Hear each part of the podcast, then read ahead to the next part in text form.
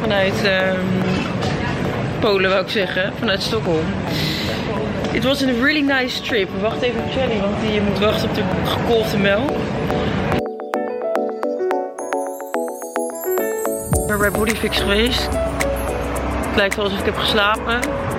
Maar dat heb ik niet. Het was echt eventjes weer doorbikkelen. En ze zei ook, volgens mij heb je wel veel wijn gedronken en zo op vakantie. Ik ben echt... Ik zat er helemaal onder de putten. En zij heeft dus de allerbeste man van de wereld. Hij maakt gewoon haar kwasten schoon. Kijk hoe satisfying dit eruit ziet.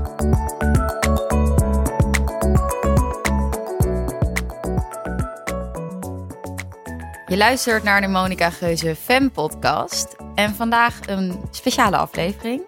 Want Doortje en ik willen vandaag onderzoeken of wij feminist zijn. En dat gaan we doen met eh, Milou Delen. Hallo Milou. Hallo. Hallo. Doortje. En je kan Milou misschien wel kennen van haar viral filmpje over slutshaming uit 2017, als ik het goed heb. Ja, klopt. Eh, en ze is ook wel bekend van stukken op Vice over dat ze eh bedpartner sticky stuurt voor haar anticonceptie. En je werkt op het moment aan een boek met Daan Borrel Ja. over vrouwen onderling en feminisme. Gaan Ja. we het zo meer over hebben. Ehm, maar we beginnen altijd met de eerste vraag aan Milou. Milou. Milou, Ja. wie ben jij en wie ben je op Instagram? dus ik heb je Instagram er even bijgepakt. En eh, nou, bijna 10.000 volgers. Ja, veel hè? Bijna een swipe-up. Ja, vind ik heel veel. ja, ja, dat snap ik. En ehm, veel werk dingen, denk ik. eigenlijk alles wat ik post is werkgerelateerd of eh, liefde, eigenlijk. Ja, inderdaad. Ook een foto met je vriendin. Ja. Ehm nou, ik Familie Delen. ook? En ik, Ja. ja, ik gebruik eigenlijk mijn Instagram als mijn spandoeken, zo zeg ik het altijd. Hmm. Eh, ik post heel veel stukken, ik, uit mijn mening. Ja, ik, ik gebruik het eigenlijk als mijn spandoeken. Ja, En dus veel over liefde. Ik snap nooit zo goed waarom ik geen foto's post met vrienden, maar wel met mijn mijn lief. Hmm. oh, Daar heb ik laatst heel lang over nagedacht. Ik weet niet waarom. Nou ja, op Ja. zich ook met Daan. Maar ja, dat is natuurlijk ook dan weer Ja, werk. het is werk. Ja. Eigenlijk is alles werkgerelateerd. Ja, ja, ja. Of zo wil ik het in ieder geval. Want daardoor heb ik het gevoel dat het een beetje een professioneel account is. En dat vind ik fijn. Ja, Dus ik post niet wat ik op vrijdagavond doe of zo. nee, precies. Maar bijvoorbeeld nu inderdaad, je hebt net een stuk geschreven over je schaamlipcorrectie. Ja. En dat is dan de voornaamste, het voornaamste zichtbare op je Instagram. Eh, het werk. Ja, Ja, ja. Ik dacht, Ja. schamen. Ja, ja, Zo, ja. wow. Ja, ik dacht de Kijk.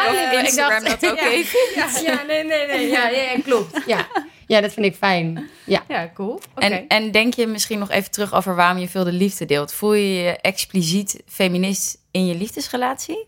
Nee, niet per se. Ah. Nou, wel, maar niet meer dan met vrienden, denk Mm. ik. Ik weet niet wat dat is. Dat toch willen delen. Ik denk omdat je dan... Nou, ik ben in ieder geval heel verliefd. En dan wil ik Mm. dat toch laten zien. Ja, maar dat is Ja. ook heel logisch. Dat is toch wat Susan Sontag zegt. Van foto's maken van je geliefde is een manier om te laten zien dat je van ze houdt. En ik denk dat het delen van je geliefde op dit moment nog meer laten zien is dat je van ze houdt. Ja. Voor sommige mensen. En er worden ook heel veel mooie foto's van ons gemaakt. Hmm. Nou ja. Dus ook vaak dat ik denk, oh, dit is zo'n vette foto. En dat wil ik dan toch delen. Maar ik zorg er altijd voor dat het niet bijvoorbeeld drie liefdesfoto's achter elkaar zijn. Of bijvoorbeeld nooit drie foto's van mezelf achter elkaar. Want dan denk ik, dan is het weer te ijdel en niet te Hmm. werk genoeg. Nou ja, dus ik denk er wel over na. Ja. Oké, helder. Ja, Nou, en leuk. het werkt Nou, dus. Ja. Ja. ja. En Hey. verschilt het heel erg van wie je zelf bent? Wat zei je? Verschilt het heel erg van wie je zelf bent? Of kijk naar je Instagram en denk je gewoon, nou, dit, dit ben ik. Dit ben ik. Nee, ja, dit ben, nou ja, natuurlijk een deel. Maar ja, dit, ja, zo voelt wel heel erg alsof ik dit ben. Oké. Maar nou, ik denk wel als mensen dit kijken, dat mensen gewoon denken dat ik dag en nacht met feminisme bezig ben. Omdat ik die, dat is mijn werk ook. En dat deel ik. En dat is natuurlijk niet, niet zo. Nee. Nou, ik ben Oh. altijd feminist natuurlijk, maar het is niet Dat dat, is wel ook- waarom we jou Ja. hebben uitgenodigd. Nee, nee, tuurlijk. Maar ik kan ook een avond in de kroeg zitten en het niet over feminisme hebben. Oké. Weet je zo. Oh, dat is wel een opluchting. ja. Ja. Nee, inderdaad. Want ik, ik eh, of Leen en ik hebben het veel over feminisme de laatste tijd. Ik werd 28 eh, een maandje geleden. En toen vroeg eh, nou, onze mutual friend Daan Borrel mij... Een vriend van de podcast ook ook. vriend van de podcast, Oh ja, ja. ja. Of dit dan het jaar zou zijn dat ik me ging aansluiten bij het feminisme. Eh, nou ja, waarop ik eigenlijk... Zit al heel veel in de taal ook. Ja, eh, zeker. En, en, en ik dacht toen eigenlijk, oh, ik dacht eigenlijk dat ik al, dat ik al feminist was of zo.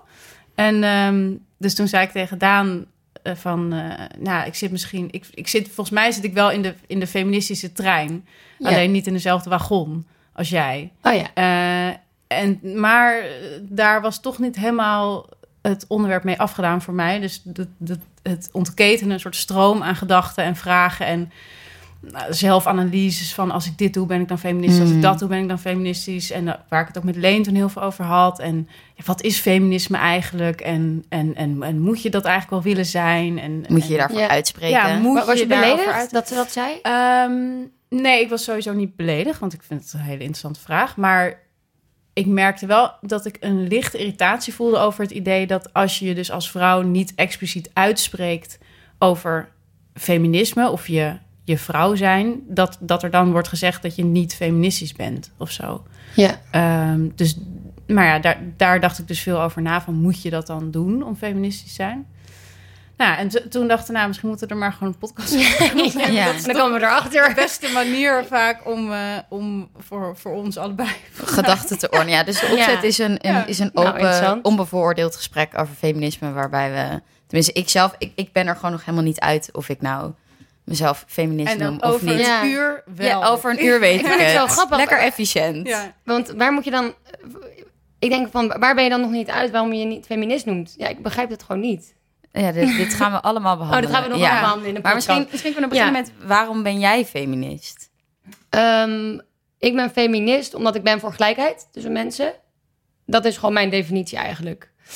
Ja, Ja, dat heel, vind heel ik dus, simpel eigenlijk. Ja, ben ja, ik ook voor. Daar ben ik Ja. ook helemaal voor. Ja, Nou, dat, lijkt, dat oké. hoop ik wel. Dankjewel. Ja, maar ik denk altijd dat mensen hele analy- analyses doen over waarom ze feminist zijn. Of wat jij net zegt, dan denk ik altijd, waarom? Dat, dat is mijn definitie in ieder geval. En ik, daarom, daarom noem ik mij feminist. Maar ik denk wat het, wat het op dit moment voor mij lastig maakt met feminisme... is dat veel mensen die zeggen ik ben feminist... of die expliciet eh, dat uiten... ehm, eh, dingen en ideeën uiten of een vorm hebben om dat te uiten... waar ik me niet helemaal in kan vinden. En eh, mensen die, zoals ik...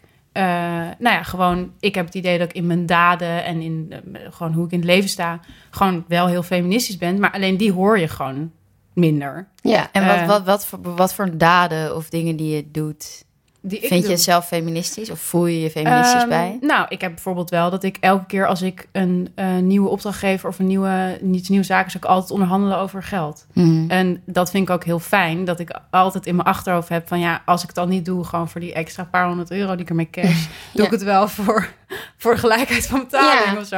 Ja. Dus dat soort dingen. ehm, Ben je dan niet feministisch als je niet nee, onderhandelt? ja, dat vind ik dus lastig, maar het is gewoon nu even voor mezelf, zeg maar, Mhm. waarin ik me dan feministisch voel. Nee, Maar in dat opzicht ja. vind ik ook feminisme een best wel krap begrip. Want als je zegt, het staat voor mij gelijkwaardigheid onder mensen... ja, daar valt zoveel onder. Ja. Ja. En daar voel, daar voel ik me enorm mee verbonden. Ik wil heel graag onbevooroordeeld zijn... en eh, niet mensen in hokjes plaatsen... en niet alles onder moreel vergrootglas leggen. Terwijl als ik denk aan het feminisme... dan voel ik wel dat soort normen... of een moreel Ja. kader waarbinnen ik moet vallen. En Ja. dat vind ik meteen heel lastig. En- Want waar denk jij dan aan als je aan feminisme denkt? ja, ik ging bij mezelf onderzoeken. Ik denk dan toch wel clichés ook. Dus mensen die, eh, vrouwen die boos zijn. Dus bijvoorbeeld, ik heb moeite met het strijden tegen het patriarchaat. Ik heb het gevoel alsof we in een, een ander decennium leven. Ja, waarom? Ehm, dat snap ik niet. Nou ja, ten eerste omdat ik het al lastig vind dat je een gezamenlijke vijand benoemt, namelijk het patriarchaat. Ja. Dat vind ik namelijk niet eh, eh, onbevooroordeeld of daar zit al zo'n waardeoordeel in. Daar heb ik Ja. al moeite mee. Ehm, maar goed, ik heb zelf dus ook vooroordelen over feminisme. Dus het is niet alsof ik een soort van perfect open mens ben dat alles Nee. onbevooroordeeld kan zien. Ehm, en wat ik verder denk is, ja, heel erg klassificeren van goed en slecht. Dus Ja. dit is goed en dit Ja. is niet goed. Dit is feministisch, dit is niet feministisch.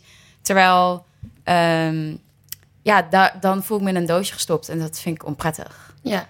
En dan inderdaad zo van, sluit je je dan nu aan bij het feminisme? Het idee dat ik me ergens bij aansluit, vind ik denk ik al moeilijk. Dat is ook echt een karaktereigenschap, Ja. dat snap ik. Ja, maar dat vind ik Ja. ook. Ja, dat het, dat het zoiets is van je hoort erbij of niet. Te- Ja. En, en, en als je erbij hoort, hoor je ook bij dit en dit en dit. Ja. Terwijl ik denk, ja. ja. ik doe gewoon wat ik doe. En volgens mij is dat in, in essentie wel feministisch. Want ik ben vrouw en ik kom voor mezelf op.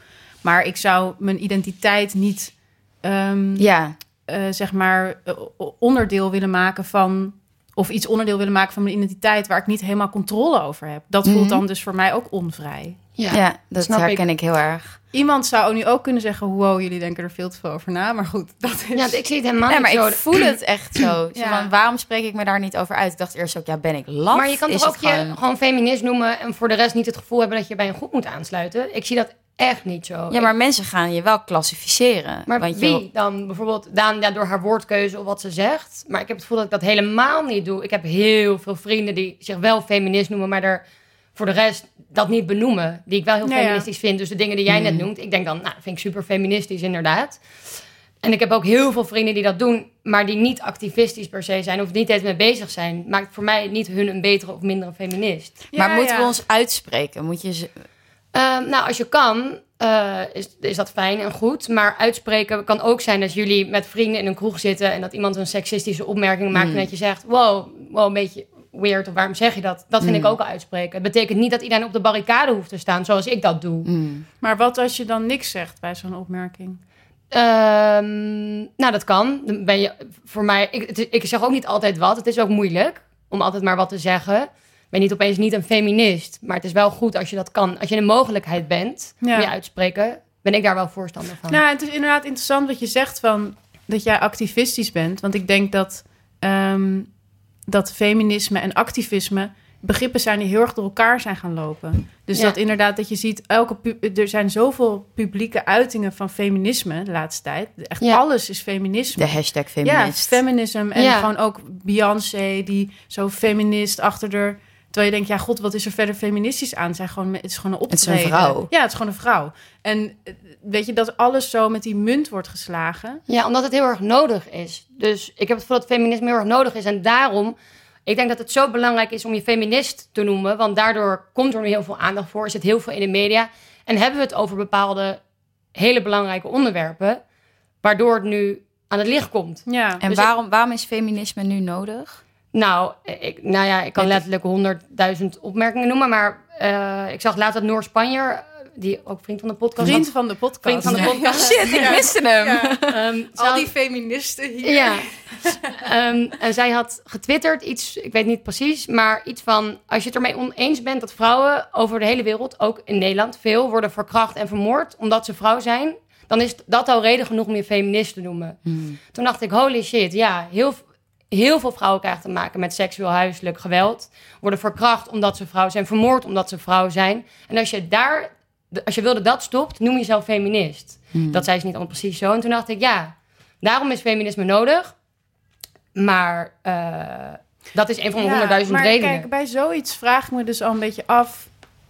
ehm, verkrachting en moord is altijd slecht. Of het nou op een, op een man of op een vrouw is. En Ja, mannen maar worden ook krijgen- ja, vermoord. En door mannen Ja, vaak. vrouwen misschien meer. Veel Maar meer. dan vraag ik me af... ehm, Heeft het zin ja, om het te het klassificeren dat het een vrouwelijk... Om dat dan als ja. een Tuurlijk. feministische overtuiging. Want ik zou zeggen, ik ben gewoon tegen moord en verkrachting. Punt. Van iedereen. Ja, en waarom kan je dan niet feminist noemen als, als dat het zou helpen? Bijvoorbeeld omdat er nu meer wordt over gesproken. Want je zegt net zelf, de hele tijd in de media en in het nieuws. Omdat het dus nu heel erg speelt. En daardoor hebben we het wel over, over dit soort zaken. Dus zo'n seksen in moord aan het licht brengen heeft wel degelijk zin, omdat we dan echt kunnen zoeken naar hoe kunnen we ervoor Ja. zorgen dat er oplossingen komen voor dit probleem. ja, en ik denk ook, het is wel belangrijk om te benoemen dat het heel veel om vrouwen gaat. Want als je naar de percentages kijkt, zijn bijna... Mannen worden ook vermoord, maar voornamelijk door mannen. Dat Mhm. betekent niet dat vrouwen niet moordenaars kunnen zijn of verkrachters. Dus eh, mannen en vrouwen worden allebei heel veel, of veel vermoord en verkracht door mannen. Ja. Dus dan is het wel heel erg duidelijk dat het eigenlijk... dat vrouwen de slachtoffers zijn. Hmm. En daar, Ja. daar noem- benoem je ook meteen iets wat ik ook lastig vind aan het feminisme. Dat ik me, en dit ligt denk ik ook meer aan mij dan aan het feminisme, me tot slachtoffer gemaakt voel. En dat ik dat ook heel onprettig vind. Ja, dat kan, ja. Ehm, dat, dat, dat het benoemen van dat het een achtergestelde groep is. En dit, dit is echt zelfonderzoek. En ik vind het ook lastig van mezelf. Ik denk, ja, maar daar hoor ik niet bij. Wat trouwens een mega geprivilegeerde uitgangspositie is. Ja, Want zeker. ik ben niet een vrouw die eh, in India woont en elke dag risico Ja. loopt om verkracht te worden en vermoord te worden op straat. Of Dus in in die zin is het natuurlijk een enorme luxe dat ik me niet hoef uit te spreken, omdat ik het allemaal gewoon goed voor elkaar heb voor mezelf.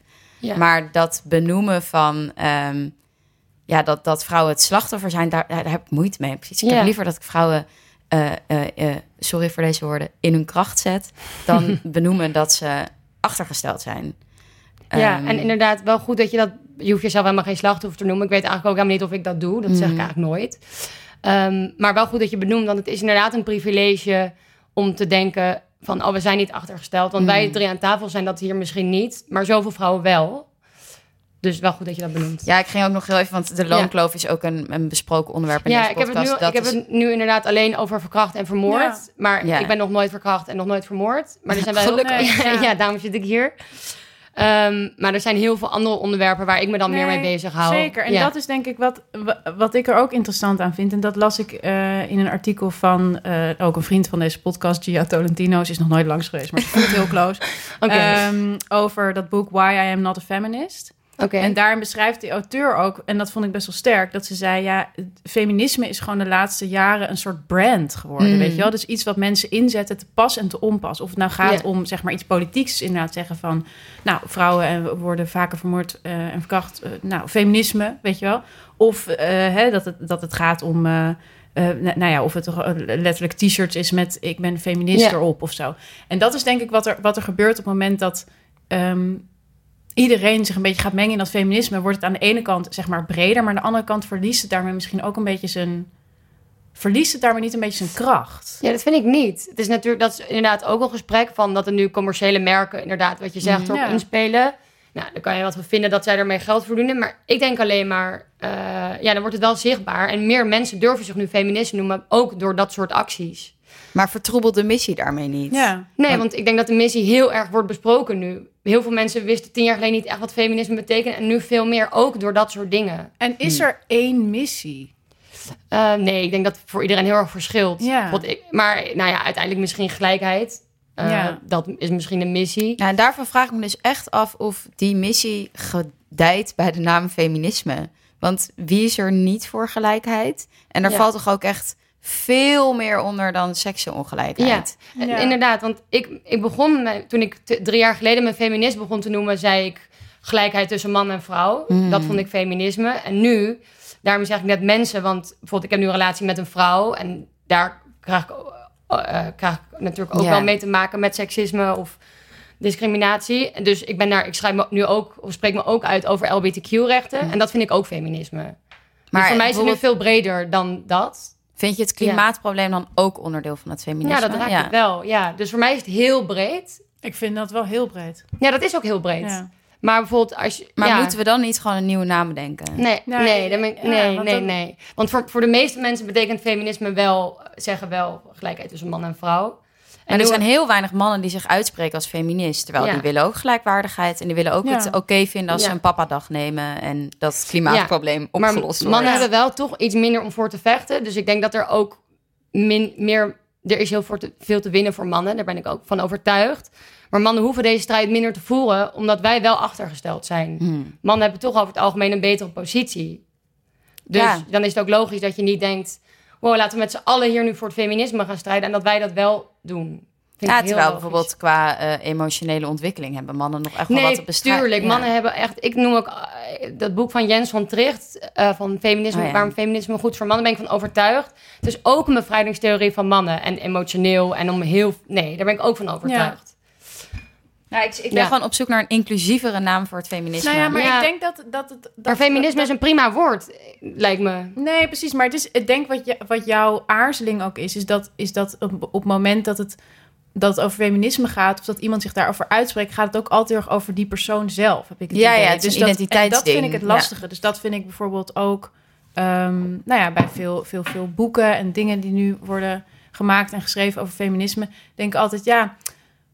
En dat is dus ook een, een vraag waar ik dan mee rondloop. Eh, Van kan je eigenlijk feministisch zijn op het moment dat het ook je unique selling point is? Dus zeg maar, ik, zie natuurlijk heel veel auteurs in Nederland en nou ja, jij bent daar misschien ook een van. totaal. ja. Dat je ehm, eh, dat er zoiets is van ik ben feminisme, een feminist, ik strijd tegen patriarchaat en ik doe dat op deze en deze manier en ik verdien er ook mijn geld mee. Ja. Verliest het dan niet, hè, als we even de Kantiaanse imperatief erbij mogen halen, Yes. altijd leuk. Eh, hè, het idee dat je gewoon dat je, in, je intrinsieke motivatie Mhm. om iets te doen verloren gaat bij het feit dat jij er ook beter van moet worden en dat het ook om jou gaat. Ja. Dat is eigenlijk En- dezelfde vraag of een commerciële partij Ja, maar ik verdien er ook mijn geld mee, Een hè? commerciële partij, maar het is ook op dat moment wordt het, wordt het toch vaak, omdat je ook ziet dat wat, wat, wat dan de feministische eh, makers doen, is vaak, gaat heel vaak over henzelf, over eh, nou, hun vrouwelijkheid in elke vorm. En dan gaat het over seksualiteit of over je ongesteldheid of iets anders. Het is vaak heel particulier. En eh, dan wordt dus voor mijn gevoel soms onder de noemer van feminisme eigenlijk iets heel individueels geuit. Hmm. Maar is dat Eh, erg? Nou ja, dat is dus eigenlijk Ja. de vraag waar ik Nou, ik merk wel dat dat precies is waar ik me dan dus niet prettig Ja. bij voel. Net als, eh, ik ben ook hier heel dubbel over. Maar bijvoorbeeld het Ja. gesprek wat nu op gang komt over ongesteldheid.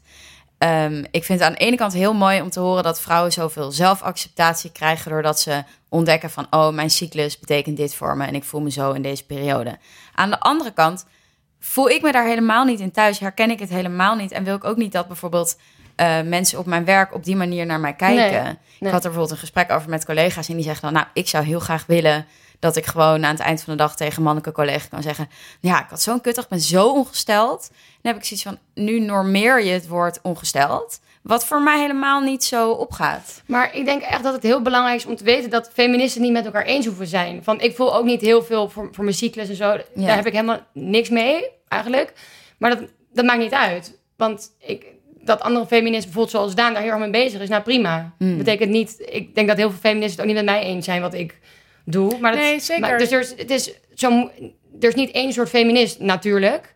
En ik denk ook dat eh, van ik denk dat deze strijd gevoerd moet worden, omdat dan zijn er. Het betekent niet dat jij het hoeft te zeggen, maar het betekent dat andere vrouwen die het wel willen zeggen, dat daar ruimte voor is. Ja, Dat maar zij aan het de wel kunnen zeggen als ze het willen. Ja, kijk, maar stel dan dat een man eh, op leenderwerk zegt van... Jezus, nou, ik had zo'n eh, heftige dag. Ik had zoveel testosteron eh, in mijn lijf. Ik heb hem wel drie keer afgetrokken, maar ik ben nog steeds supergeil.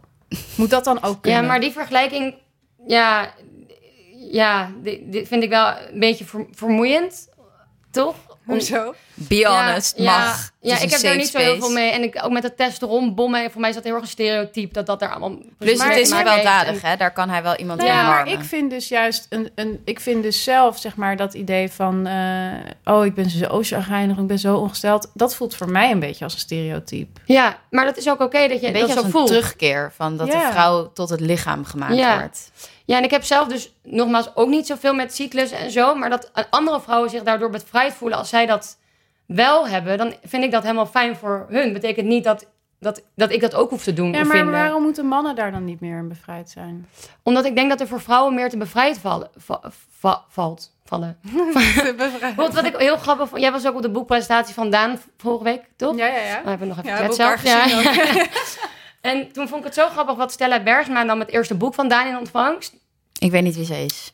Een columnist Ja. ook. Een hele leuke chick. Ook schrijver. Ja, en ze heeft ook een band, Einstein Barbie.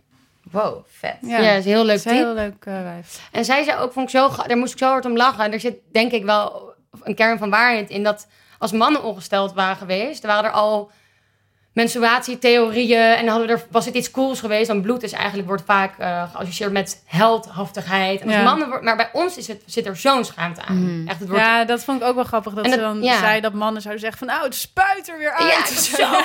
En toen dacht ik, ik geloof dat wel. Ik denk wel dat Ja. daar, dus het werd natuurlijk op een grappige manier gebracht, Ja. maar ik denk wel dat er een kern van waarheid in zit. En bij ons wordt het wel in het, in het schaamtehokje gestopt. Maar misschien is het dan Nou toch ja, dat ik, jij... ik weet niet of het in het scha... Ik, het is toch ook een beetje...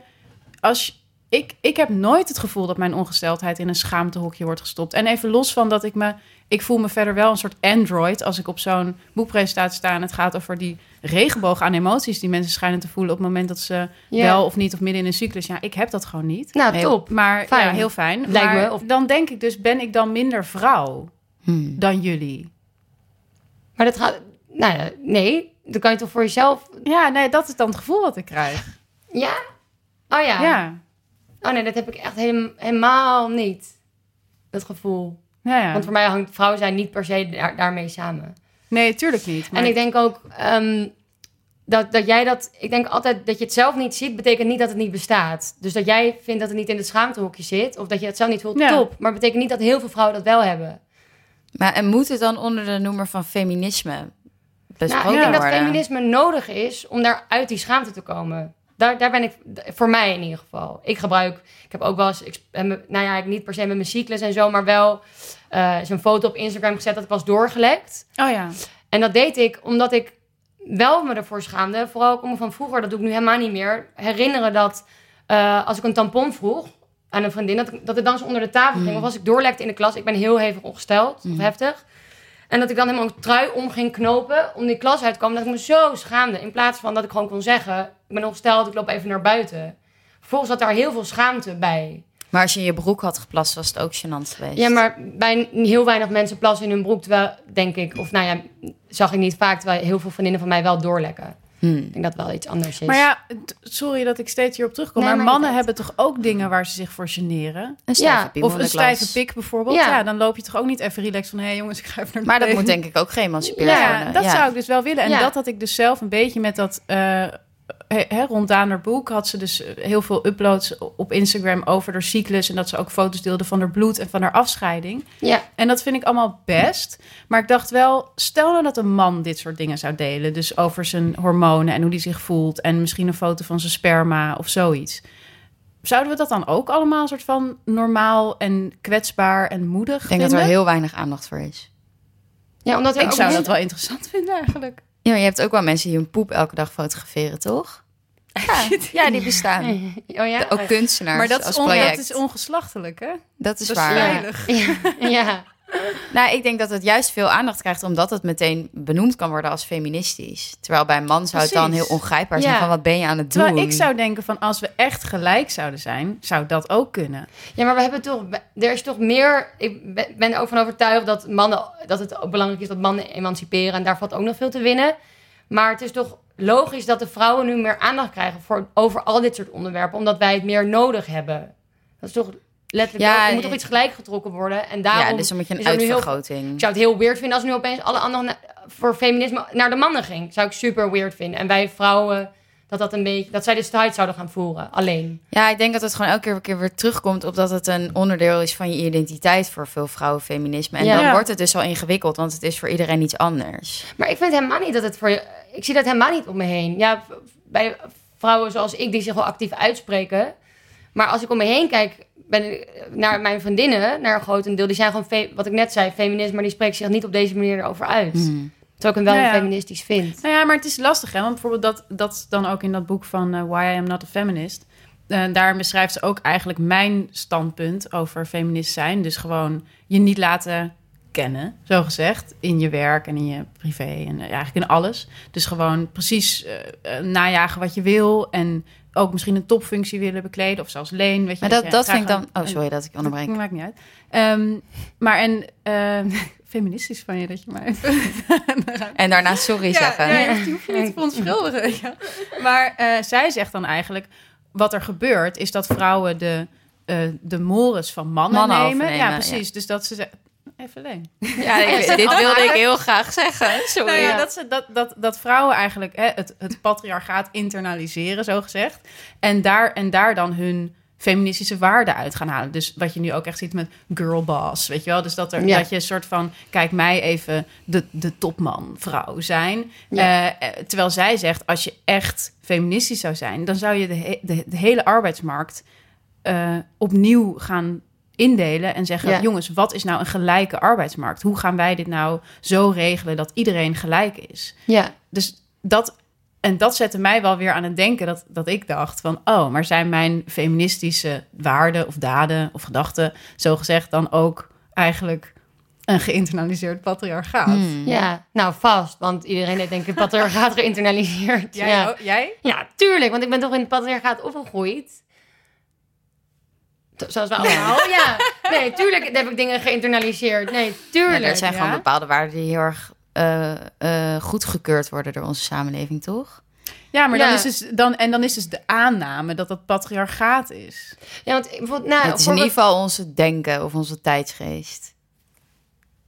Ja. Toch? En dat is neoliberaal. Ja, precies, neoliberaal. maar ja. dat zegt zij dus ook van, dat, daar, daar pas je dan aan aan. En dan ben je Mhm. ho- hoogstens een neoliberalist, maar nog geen feminist. Ja. Maar bijvoorbeeld vorig jaar had ik een gesprek met een, met een, met een meisje, met een vrouw. En toen zei zij, ja, ik vind eigenlijk gewoon heel, die discussie over MeToo. Ja, ik vind het gewoon heel leuk als mannen ik niet ken op mijn billen slaan.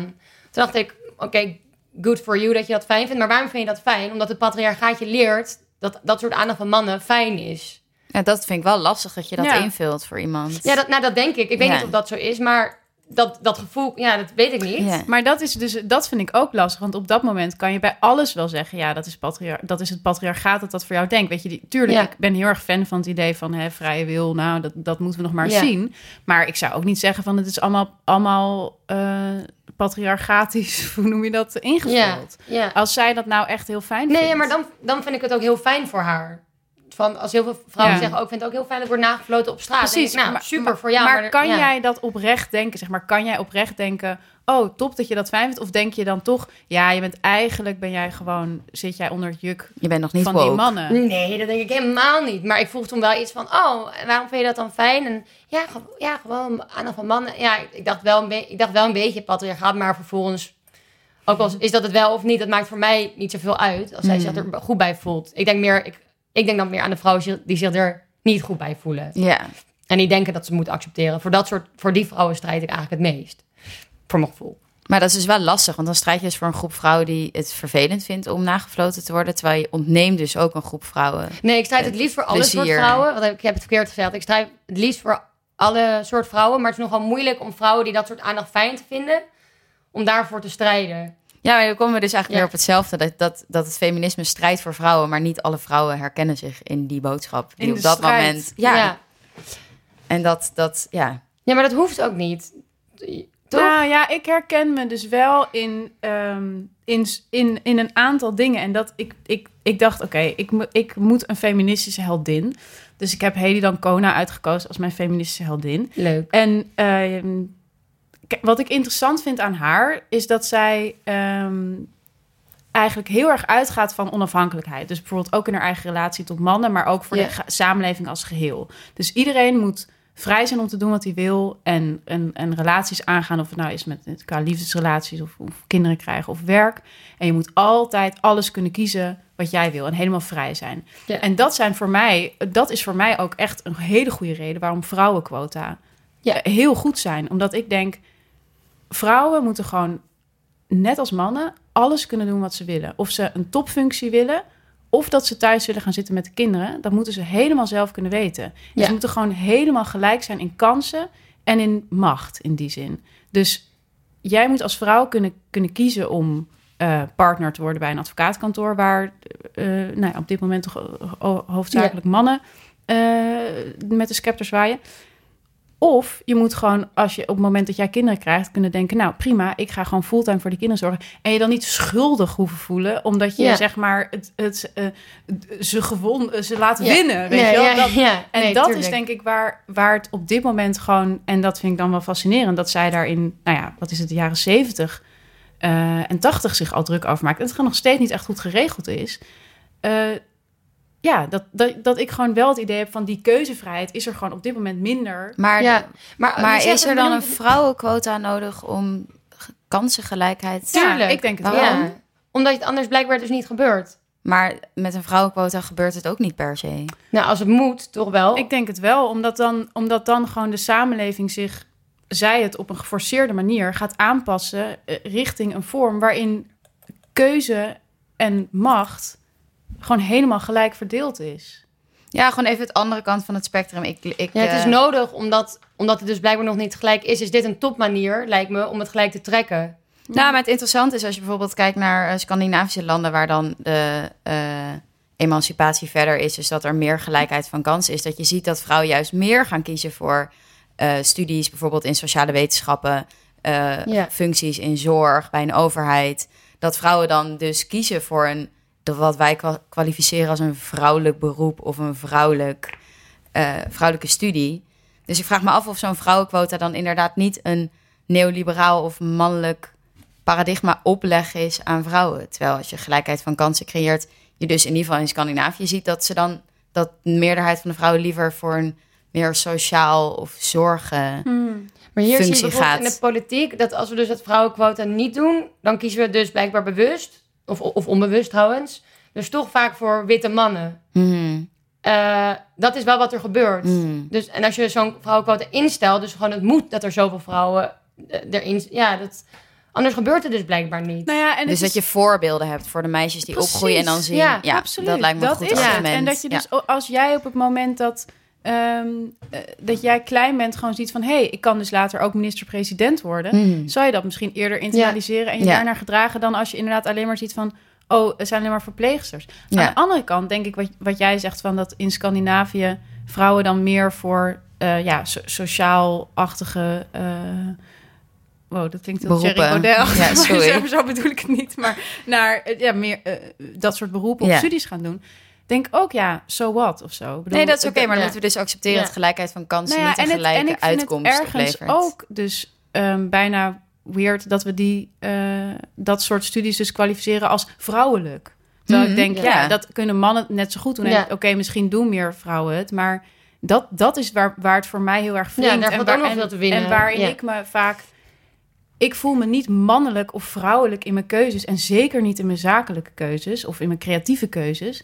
Ehm, maar het, het is inderdaad nog wel zo dat we gewoon zorgende functies of zo nog steeds als vrouwelijke dingen zien. Terwijl ik denk, ja, als we helemaal van gelijkheid uit zouden gaan, zou je daar überhaupt geen oordeel over Ja, hebben. Het is een beetje de paradox van eh, strijden voor gelijkheid. Dat je juist de verschillen moet uitvergroten om te komen bij gelijkheid.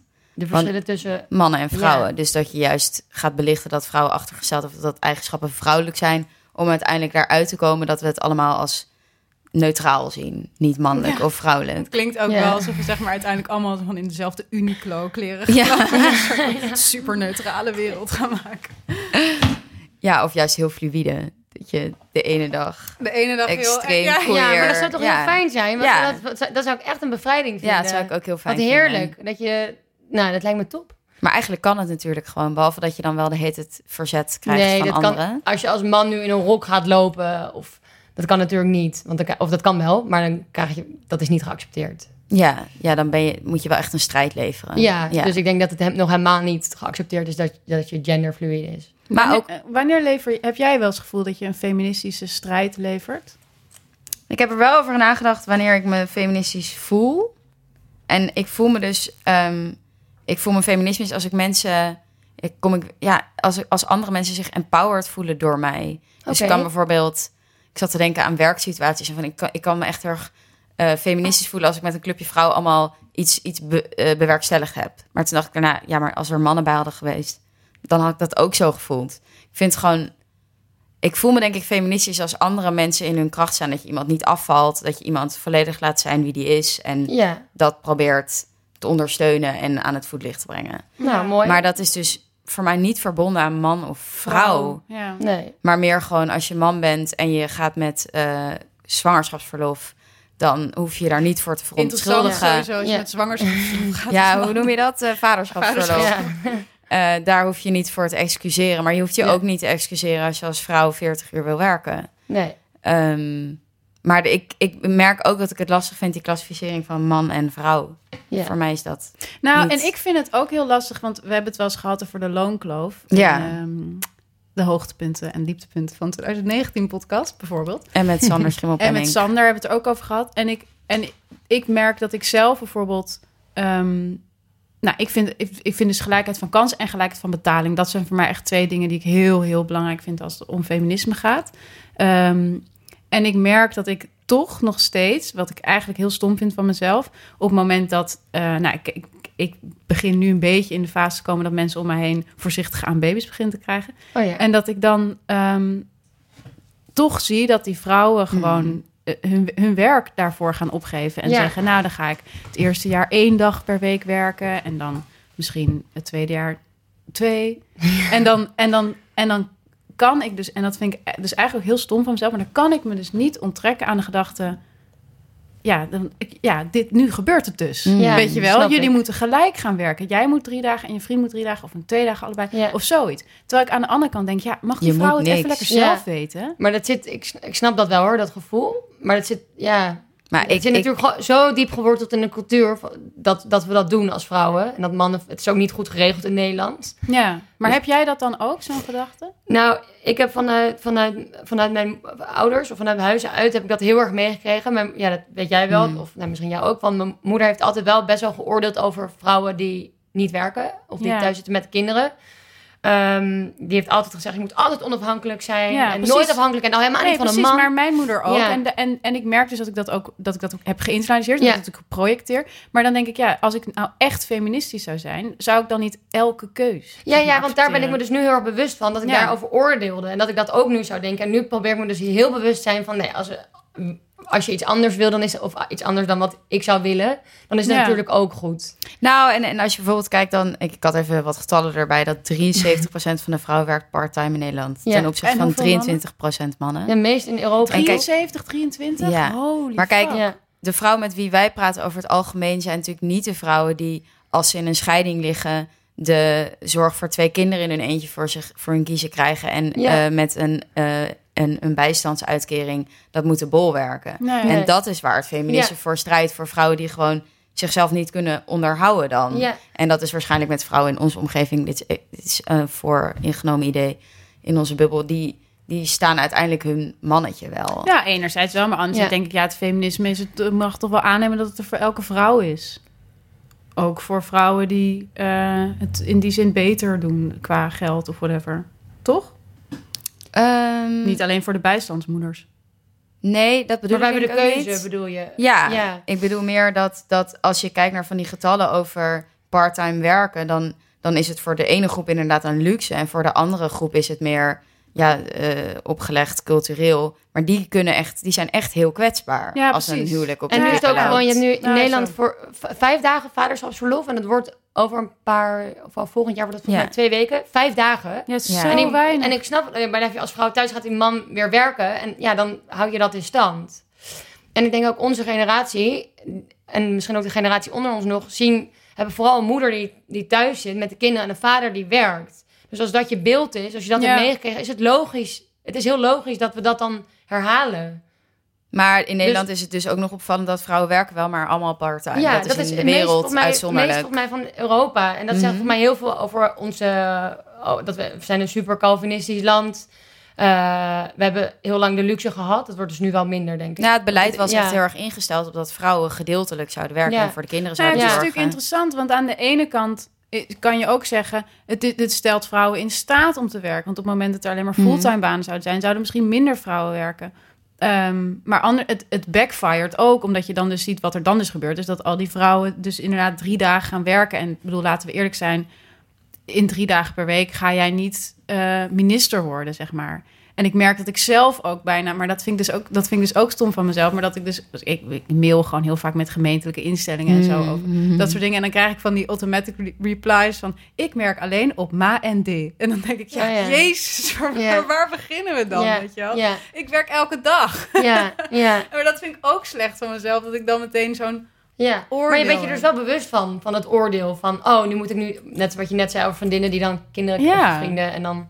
Nou ja, omdat ik er dus omdat ik er vanuit ga dat het ne- net als jij volgens mij ook een beetje dat ehm, dat het in zekere zin niet helemaal vrij is. Ik, ik, ik, ik Nee. dacht heel veel na over wat ik nou zie als feminisme en uiteindelijk kwam ik uit op ehm, het, het vrijheidsbegrip zoals Sartre dat heeft. Dus dat vrijheid, hij, hij zegt eigenlijk eh, de mens is in principe vrij, maar moet wel kiezen voor zijn vrijheid. En de, de keuze om vrij te zijn is de keuze om je helemaal niet te laten beïnvloeden door iets van buitenaf.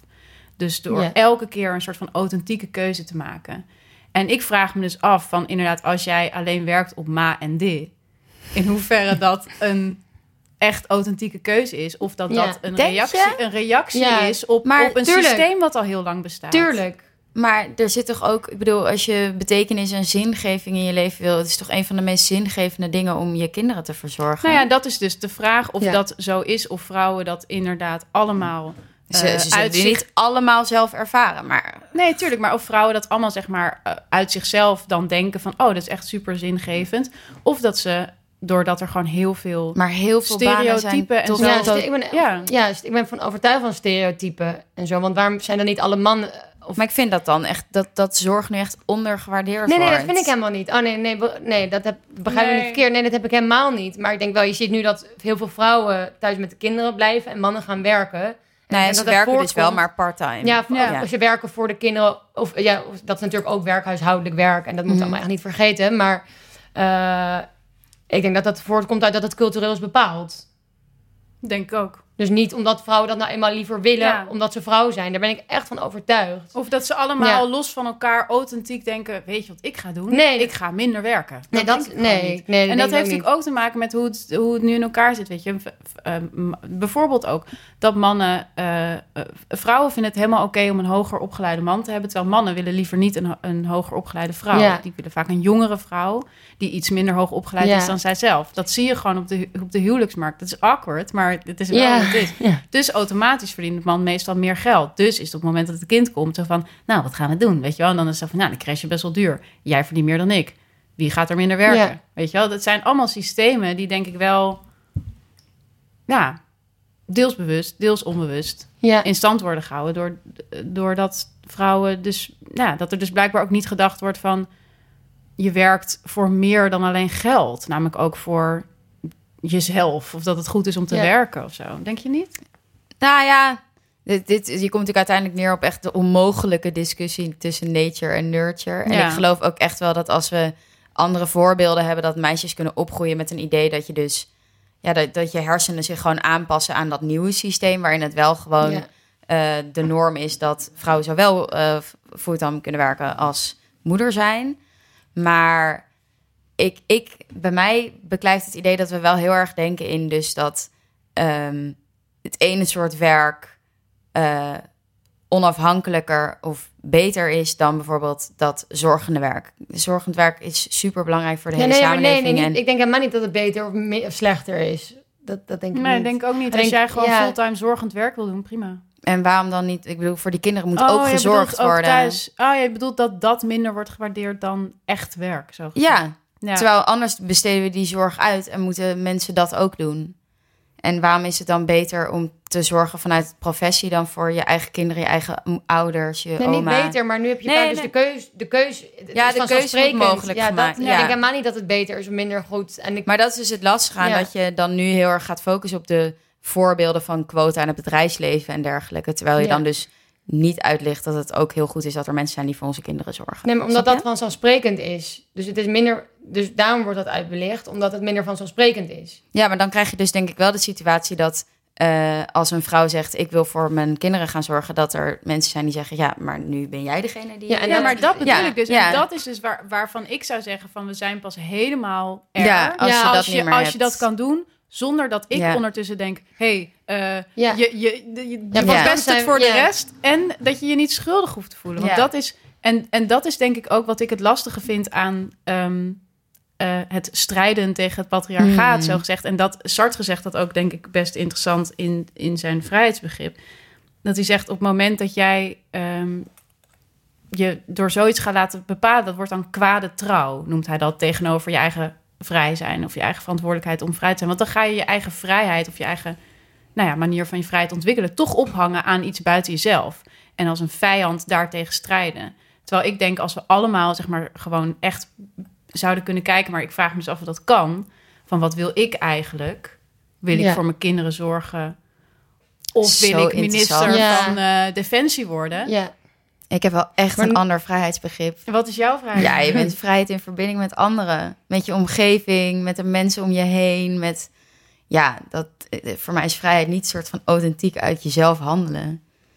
Ah, ja, voor mij Dus wel ik ben meer een beauvoir aanhanger van Ja. vrijheid. Ja, Ah, vrijheid zij is ook... met elkaar getrouwd, dus het kan gewoon samen gaan. Ja, nee, volgens mij vrijheid is juist ook in verbinding met een ander, zou ik zeggen. En Nou, onafhankelijkheid bestaat niet. We zijn een samenwerkende soort die... We zijn continu van duizenden mensen afhankelijk.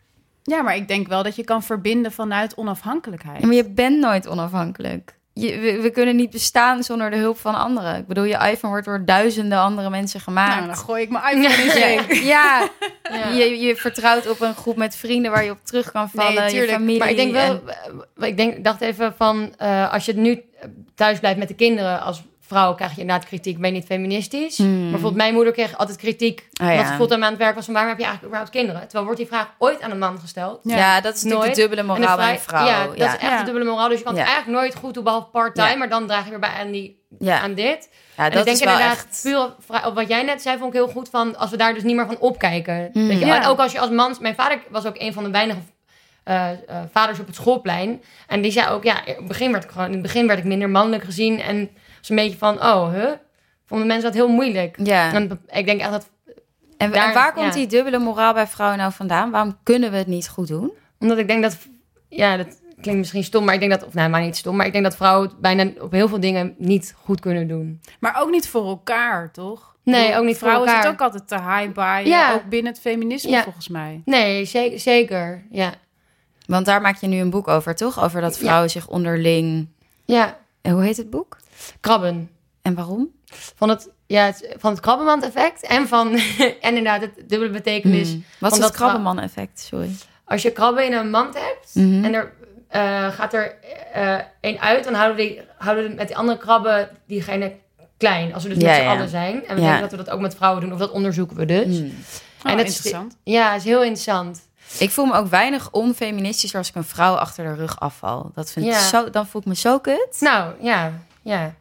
Wat goed. Maar dat is dus interessant, want dan, dan ben jij toch iets meer Sartre-adept dan jij denkt. Oh, vertel! Oh, fuck! Want Sartre zegt ook op het moment dat eh, eh, je bent, als je met je vrijheid omgaat, dus die verantwoordelijkheid voor je vrijheid, neem je enerzijds verantwoordelijkheid voor jezelf, maar ook voor de mens. Hmm. Dus jij voelt je ongemakkelijk, denk ik, omdat je denkt, als vrouwen dit over elkaar gaan doen, dan beperken ze elkaar in hun vrijheid. Ja, ja, dat is ook weer Kantiaans. Als we allemaal deze wet zouden volgen. Sorry hoor voor deze Ja, ik, ik, ik, zeg intermezzo's. maar, jullie hadden allemaal dingen aan. Ik zit gewoon alleen maar zo te knikken. Ja, als we hier een Ik regel van zouden maken, dan zijn dus Ja. vrouwen krabben in een mandje die elkaar allemaal naar beneden Ja. halen. Ja, maar Ja. dat hopen we dus niet. We Nee. dat Ja. ze allemaal krabben eh, op Ja. een strand dat we elkaar zijn. Die- ja, ja. Dat we elkaar gewoon helpen. In Ja, plaats omhoog van, te in plaats duwen. van, Want we houden elkaar dus klein. Mm. Met elkaar constant beoordelen. En dat gaat dus niet alleen over werk, maar ook over Ja. uiterlijk, letterlijk over seks, over, letterlijk over alles. En daarmee houden we elkaar klein. Terwijl hoe mooi zou het zijn als we elkaar meer zouden helpen. Of in, in ieder geval elkaar niet klein houden. Hmm. Maar dan- heb je ja. het idee dat dat veel gebeurt, dat vrouwen elkaar klein houden? Ja, dat denk ik wel. hoe zie je dat dan? Ehm, nou, door dit boek heel veel. Door alle interviews die we hebben gedaan. En ja... ja Wat is het door- meest voorkomende? Waarin vallen vrouwen elkaar het meest af? Heb je het idee? Ja, het wordt altijd gezegd over seks en uiterlijk. Maar hm, ook eigenlijk, al- ik weet niet of ik het daar eigenlijk mee eens ben. Dat is, Oké. Ik denk wel dat het vaak heel vaak over uiterlijk gaat, omdat we daar ook zo over worden afgerekend. Dus ik denk dat het daar heel vaak over gaat. Zo zonde, hè? Dat En vrouwen ja. zoveel tijd kwijt zijn met Ja, nadenken het is over hun echt- uiterlijk. en het is- Ik zelf ook Ja. hoor, super ijdel. Ja, maar vergelijk jij je veel met anderen? Oh, dat, dat weet ik niet. Maar ik denk dat ik wel een, een groot deel van mijn puberteit en twintig jaar besteed Ja. heb met nadenken over mijn uiterlijk. Maar ook omdat je dat best wel wordt aangeboden vanuit de popcultuur, toch? Tuurlijk, bedoel, als je kijkt ja. naar films die populair waren in onze jeugd, van Mean Girls, Mm. eh, weet ik veel, wat had je nog meer, Eh, Devil Wears Prada, whatever. Ja. Gaat toch allemaal over zo van vrouwen die strijden om wie het coolste is en wie het knapste is en wie ze van de coole jongen krijgt. En de rijkste vrouw van Nederland zijn nog steeds modellen. Ja, Ja. En dat je zo zegt, dat, dat, dat heb ik vaak ook vroeger heel erg gezegd. Van, ik ben echt one of the guys. Mm. Ik weet niet je die Oh, uitspraak. ja, En ja. eigenlijk mee, daar zeg je eigenlijk mee van, want mannen zijn cooler. En daar val je Mm. eigenlijk vrouwen mee af. nou dat is inderdaad een interessante... girl. Ja, Ja, de cool, cool girl. girl. Ja, Ja. want ik, ik heb ook... Ik drink gewoon bier elke dag, maar ik ben wel heel dun. Ja, en ik Ja. eet de meeste bitterballen en hou van voetbal. En, ja. Ja. precies. En ik laat boeren en zo. Want Ja. dan ben je pas echt vet. Ja. Ja. Nee, en dat is inderdaad wel... Ik, ik heb wel altijd een soort wantrouwen richting vrouwen die zeggen... oh nee, ik ga echt alleen met mannen om. Dan denk ik, ja, Ja. dan zit jij misschien toch nog iets meer in die concurrentiestrijd Ja. met vrouwen... en dat je dan daarom die veilige plek bij mannen opzoekt Ja. of zo. Ja, zeker. Ja, ik vond het vroeger heel cool om te zeggen op de middelbare. Ja, ik heb zoveel mannenvrienden. En dat vond ik dan wel echt iets vets. Mm. Echt zo erg. Dat is ook geïnternaliseerd. Ja. Dat ze dus dachten dat dat vetter was. Ja. En krabben, inderdaad, het stereotype beeld dat we elkaar zouden krabben. Want ik denk dat, dat we elkaar heel erg door, woord ge- door dingen te gebruiken als vrouwen zijn zo venijnig of geniepig. Mm. Of die krabben elkaar daarmee. Dat is ook, vind ik, een seksistisch stereotype. Ja, Dat Zo, is zo houden we hysterie. elkaar klein. Dat denk Ja. dat. Ja, dat ja denk maar ik ook. sowieso heb je toch gewoon woorden die... vind ik zo ondermijnend zijn.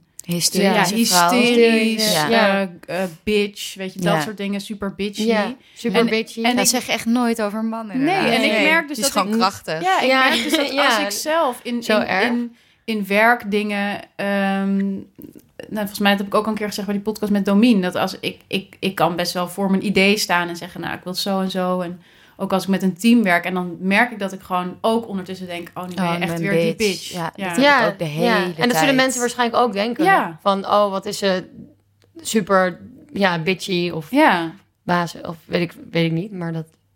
ja, en dat is dan toch stom? Dat zou toch bij een man... nee, ja. dat zou je bij een man niet zeggen. Dan is het gewoon normaal dat hij zijn mening uit. Of net zoals dat je kil bent als man en als vrouw ben je al snel een ijskoningin. Hmm. Ja. Ja. En hoe zouden we daar nou mee om kunnen gaan? Want ja, ik hoe gaan we dit nou ja, oplossen? Want ik Ja. herken die gedachten van dat bitje zijn heel erg. Ja, ik ook. En dan ga je je ook een- natuurlijk een soort van onhandig daaraan aanpassen of zo, waardoor ja, mijn gedrag een beetje klunzig wordt. Je gaat jezelf censureren of zo, tenminste dat doe ik. ja. Moet ik dan gewoon full-on bitchy zijn? Want ik wil daarna altijd mijn excuses aanbieden.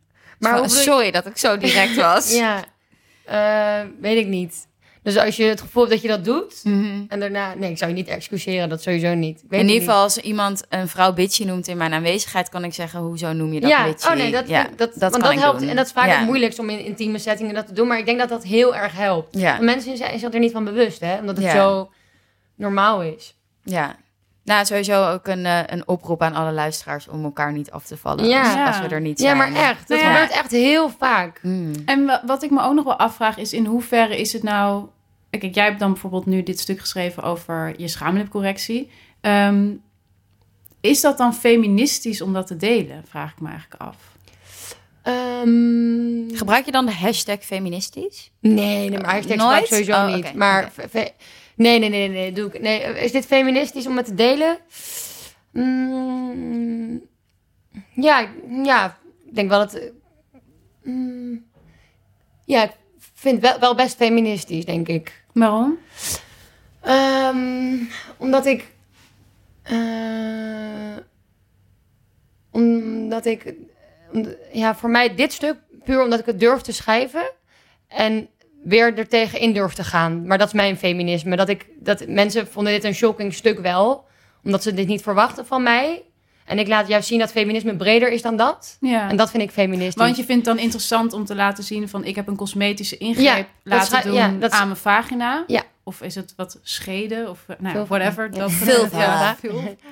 Ehm, dat dat kan. En ja. Dat dat, ja, dus ik vind het, ja, dat is precies wat ik zeg. Alsof ik niet mensen, toen ik vertelde over mijn operatie aan vrienden, zeiden ze, maar jij, jij bent zo feministisch. Toen dacht ik de hele tijd, oh ja, en toen ging ik me dus schamen voor die Mhm. operatie.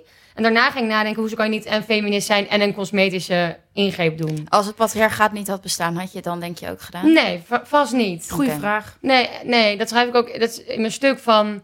Tuurlijk ben ik beïnvloed door cultuur, door Mhm. patriarchaat en schoonheidsidealen. Dan het, liever had ik het niet gedaan, want het, was, het kost veel geld, het deed heel veel pijn. Ja. Je had risico's die ik allemaal had kunnen oplopen. Dus uiteindelijk had ik het liever niet gedaan. Mm. Maar voor nu is het de beste beslissing letterlijk uit mijn leven. Echt? Ja, echt. Ik ben nog. Nou ja, ik, voel- ik, ik begin de zin ook. Je moet maar later nog lezen als je wil en tijd hebt. Maar ik begin ook van sinds 21 december 2017 voel ik me echt een vrijer, gelukkiger mens. Omdat het zat zo. Ik was. Het was zo'n belemmering. Mm. Ik voelde me zo vies en lelijk en belemmerd in de seks. Wat vreselijk, Milou. En dat zat, ja, het is echt vreselijk. En het zat ook echt heel erg in mijn hoofd. Dan bedpartners, Ja. vriendjes of vriendinnetjes. die- No one cares. Huh? Ja. Niemand. Ik, de allergrootste grap vind ik, ik heb drie jaar een vriend gehad. Of, oh, nou ja, misschien vindt hij het niet. Nou, in ieder geval, ik had daarna... Shout-out naar je Ja, ex. shout-out naar mijn ex. In ieder geval, ik had na mijn schaamlipcorrectie weer seks met een ex. Dus, met, dus hij met mijn oude kut en mijn Ja, ja. nieuwe kut, om het even zo te zeggen. Dus jij dacht, dit wordt een, Dit, ja. een applaus. Ja, dus ik dacht wordt een applaus. En toen hadden we seks gehad en vroeg ik daarna. En, wat is er aan, wat, wat, weet je wel, wat is er voor verschil? Nou, hij heeft tien dingen opgenoemd. Hé, hey, je bent afgevallen. Hé, hey, je hebt je wenkbrauwen geverfd. Hé, hebt maar tien dingen allemaal. Toen zei ik, huh? Ik heb een schaamlipcorrectie gehad. Hij zei zo, oh nee, dat was me echt niet opgevallen. Ja. En dat bevestigde voor mij heel erg van, dat, dat het bedpartners of mannen of bedpartners het maar ja, dan boeit. vraag ik me dus af van, is dat dan, ergens denk ik dan, is dat dan niet ook feministisch? Op het moment dat jij die keuze maakt Mm. Ja. ehm, voor jezelf. ja, dat vind ik feministisch. Ja, en dat je dus Ja. juist niet het gevoel hebt van... oh, ik verpest het weer voor de rest met mijn esthetische idealen en zo. Dat jij gewoon voor jezelf kan beslissen... ik wil die Ja. schaamlippen kleiner. Ja, dat heb jij dan beter geformuleerd nu dan, dan ik eigenlijk. Waarom het feministisch is. Nee, want ik maak keuzes waarvan ik denk dat ik er blijer van word. Ja, Ja, en was dat ook zo. Ja, En het, Ja, ja. En, dat, en dat bedoel En ik denk ja. ik met, met, met dus je niet eh, laten leiden door patriarchaat. Hè? Dus wat, wat Sartre dan dat kwade trouw noemt. Dat je elke keuze gewoon vanuit jezelf maakt en niet vanuit...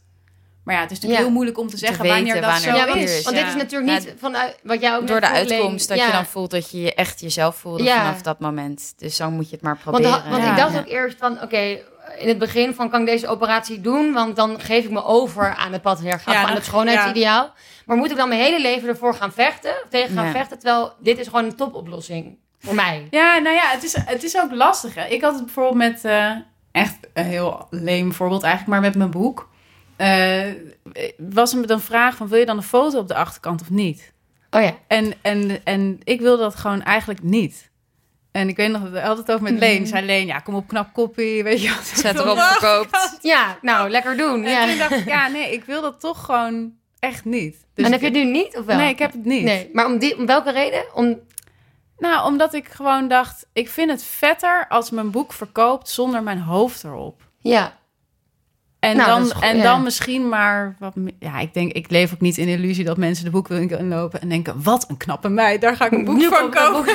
Ja. Nee, misschien wel. Maar ja. ik vind het, ik voel me daar, ik voel me daar prettiger bij. Ja. ja. Terwijl ik heel grappig... Gewoon een authentieke ik, laat- ik sta Ja. juist op de cover van het boek. Met, eh Met Daan. blote titel, toch? Met blote tieten. Ja. Wel gecensureerd, want dat moet dan. Shit, maar dat ik ook Moet doen. dat Ja. in de winkel? Ja, want anders boek... Of, ja, als met blote borst echt tepels... Nou, dan gaan... Is, ja. Hè? Maar je mag toch ook een fotoboek met een naakte vrouw Ja. op de voorkant verkopen? Wat een onzin. Nou, dat vertelde Ronald Gippert ook in die andere podcast, Ja, toch? Dat het inderdaad. niet, eh, Met Filijnen dat het hij niet geen mag. titel op de Nee, cover mocht. volgens mij kregen wij Nou. wel... Ja. Maar goed, ik voelde me daar weer goed bij. Maar dat zegt toch ook hoe er hand in hand feminisme kan gaan, vind ik. Ja, dit terwijl voor mij ik me feminisme als is en voor jou- voel ja. over een hele kuise foto van mijn hoofd. Daarom. Terwijl ik sta met mijn blote borsten erop. Ja. Ja. Ja, dus eigenlijk is onze conclusie dat feminisme is het niet oordelen over wat een ander doet. Dat kan, dat kan jouw conclusie zijn. Ja. Ja, dat is wel mijn soort. fe- Ik hoop dat dat, Dat- mijn soort feminisme ook is. Dat ik inderdaad Doortje niet meer of minder feministisch vind, omdat zij niet Ja. met een foto op het boek. Daarom vind ik ook altijd de vraag van... wat is het minst feministische wat je gedaan of gedacht hebt heel moeilijk. Ja, Dat is een, een andere podcast. Trouwens, Ja, wel echt een aanrader. ja. Damn Honey, ja vraag ze heel wat dat leuk. in. Nee, dat weet ik ook Maar nooit. Dat vind ik een moeilijke vraag. Nee, vind ik ook moeilijk. Want dan Ik ga je dus wel oordelen. gezegd, Ik ben totaal blank op die vraag. Wat minst Ja, feministisch ik heb geen idee. Nou, als ik dus een vrouw ben afgevallen of niet Ja. voor de Ja. gekomen. Maar dat geldt trouwens ook voor een man. Ik ben in een podcast geweest en toen heb ik, werd dat ook gevraagd. Toen ik te gast was. En voor mij heb ik toen gezegd, dat vind ik niet... Als ik iets moest kiezen, was het iets van dat ik een kastje wilde ophangen. En dat ik toen al mijn Oh, mannelijke ja. vrienden ging bellen. En mijn vader en gewoon geen één vrouw gebeld heb. En vervolgens dat zelf ook niet kon. Dat vond ik toen dat ik dacht, ah, ik wil het eigenlijk zelf wel kunnen. Ik heb mijn moeder mijn kast in elkaar laten zetten. Ik voelde me toen ook heel onfeministisch. Maar dat is gewoon dat je Ja. totaal niet daadkrachtig Omdat bent. afhankelijk Ja, maar voelde. voel je dan Ja. on- on- onfeministisch of onvolwassen? Ja, Ja. onvolwassen. Ja. Ja. ja. Maar Ja, goed, aan de ik andere wilde kant wel dacht alleen ik maar ook... mannen. Dus toen dacht Ja. ik wel even... Ja, of, of dat is Ja. gewoon... Ja, weet ik veel. Ja, dat is ook logisch. Dat, dat, ja, Maar maar ik zit er gewoon nog de hele heel diep na te denken. Over iets onfeministisch. Ja, ik weet het Ah. gewoon niet. Maar ik zou ook niet iets super feministisch nu kunnen Nou, bedenken misschien wat voel je ik je doe. onfeministisch als je een vrouw bekritiseert dat ze ma en die werkt. Ja, dat is Ja. maar, Oh ja, maar en goeie. die werkt. Ja, dat zou ik... Ja. Maar ja, ja, maar voel ik me dan onfeministisch? Want ik heb dan ook zoiets van... We moeten die loonkloof beslechten. Dus het is tweeledig dan voor mij. Het is tegelijk het feministische en het meest onfeministische. Ja, ja. Wat een dubbelzinnigheden allemaal. Oh god. Nou. Maar wat ik ook nog, dat, wil ik nog, dat is nu een beetje random, maar dat wil ik net nog zeggen van, als je kijkt naar het, naar het verleden, Mhm. naar de afgelopen honderd jaar, de feministen hebben het wel voor ons voor, voor elkaar gebokst, hè? Het Mm. kiesrecht, ab- recht op abortus, Ja. anticonceptie. Dus ik denk ook altijd, als je En die niet staan feminist ook allemaal op het spel weer. die ja, rechten. en dat komt allemaal, want dat, ja, inderdaad. Dus feminisme is niet alleen om die vrijheden te bevechten, maar ook om ze te bewaren. En dat zie je nu met recht op abortus Zeker. perfect. Ja. Dus ook je feminist noemen vind ik ook zo belangrijk. Door wat alle feminismen voor ons hebben geregeld. Want het komt wel echt Nou ja, grotendeels absoluut. En door... dat had ik ook bij Hedy, Dancona. Dat ik dacht, jezus, die heeft zich echt heel hard gemaakt voor het recht op abortus. En als ik nu zie gewoon om me heen hoeveel vrouwen die ik, ken, die ik ken die gewoon abortussen hebben gehad. Waarvan ik nu denk, als jij dat niet had gehad, was jouw leven zo anders geweest. ja, En dat is ook weer waar ik dan steeds op terugkom. Van dat eh, de mogelijkheid om gewoon alles te kiezen. Kiezen over je eigen lichaam, over wanneer je kinderen krijgt. Of je kinderen krijgt. En als je kinderen krijgt, hoe je daar dan mee omgaat. Ja. Ehm, en dat zijn inderdaad wel verworvenheden die wij nu best wel eh, voor lief nemen, denk ik. Ehm, maar die inderdaad, eh, waar de strijd nog helemaal niet zo lang geleden voor gestreden maar is. vinden jullie, is het niet al reden genoeg... Ik wil helemaal overtuigen dat jullie je feminisme... Maar is dat niet al... Nee, maar niet. Maar is het niet al reden genoeg dat die vrouwen... Die, al die feministen dat hebben bevochten... dat wij ons zo noemen? Nou, ik ben best wel Plus- down. Ik ben Ja. best wel down. Ik, ik, noem me, ik noem me vanaf nu feminist. Maar ik, Nee, ik- geen maar. Ik hoop je Nee, geen maar, maar ik zeggen. heb nog steeds wel... Dat wil niet zeggen dat ik niet kritisch ben op, eh, op de manier waarop... ehm, Andere feministen Nee, daarin. nee, maar ik ben ook kritisch op andere niet, feministen. Nou, niet per se andere feministen, Ja. want ik zou niet per se kritisch willen zijn op die personen, maar meer Mhm. op de manier waarop het wordt vormgegeven of eh waaraan prioriteit wordt gegeven. Kijk, voor mij is het in de openbaarheid kunnen ehm, ervaren van je menstruatiecyclus, vind ik geen prioriteit. Nee. Als het gaat om feminisme. En dan denk ik soms, ja, zonde dat daar dan, want dat, dat is natuurlijk wel iets wat scoort en wat mensen interessant vinden. Ja, en misschien inter- naar. Of voor haar belangrijk is. of voor iemand Ja. persoonlijk belangrijk is, dan, eh, dan een zeg maar wat saaier of taaier verhaal over waarom de loonkloof nog steeds zo groot Krijgt is. ook Ja. veel aandacht. maar dat Krijgt is ook maar wel dat is aandacht, dat ja. is- dat, daar wint jij je over op. Ik heb me heel erg opgewonden over slutshaming. Je kan ook afvragen. Ik vind dat dus een mega belangrijk onderwerp. Maar Ja. dat Seksuele bevrijding seksuele. Ja. bevrijding, seksueel misbruik. Het is maar goed dat iedereen zich over iets anders opwindt. En daardoor dat is juist top, Ja. toch? Maar ben ik ook feminist dan als ik, als ik eh, daar ook kritisch op ben? Tuurlijk. Maar ik ben het ook heel vaak niet. Dat ik ook denk, oh ja, nee, dit, dit ben ik het eigenlijk... Kan nu even niet een concreet voorbeeld doen, maar ben ik eigenlijk niet zo mee eens. Maar dat hoeft ook helemaal niet. Ik vind Mm. juist ook feminisme dat je kritisch op elkaar mag zijn. Ik heb juist het gevoel dat dat soms niet helemaal gebeurt. Ja, Dus Nou ja, en- We gaan een nee. nieuw kritisch geluid in het Nou, feminisme. En ik- vertolken. ik luisterde een interessante radio-interview met Hedy Dancona. En daarna Deze naam valt zo Oh, ik vaak. er even over. Ja. op, Maar, eh, dat ze zei: democratie is in essentie altijd alles kunnen bevragen. En toen dacht ik, ja, dat is feminisme misschien voor mij ook. Hmm. Dat Ja. je altijd alles kan bevragen waarom je het doet. En eh, misschien je handelen kan aanpassen aan waar je dan op Ja. uitkomt.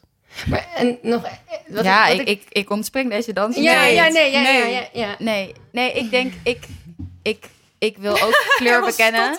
Nee, ik wil ook kleur bekennen. Ik voel me ook feminist. Maar ik zou wel ervoor staan dat er ook een inclusievere beweging op gang komt die strijdt voor gelijkwaardigheid.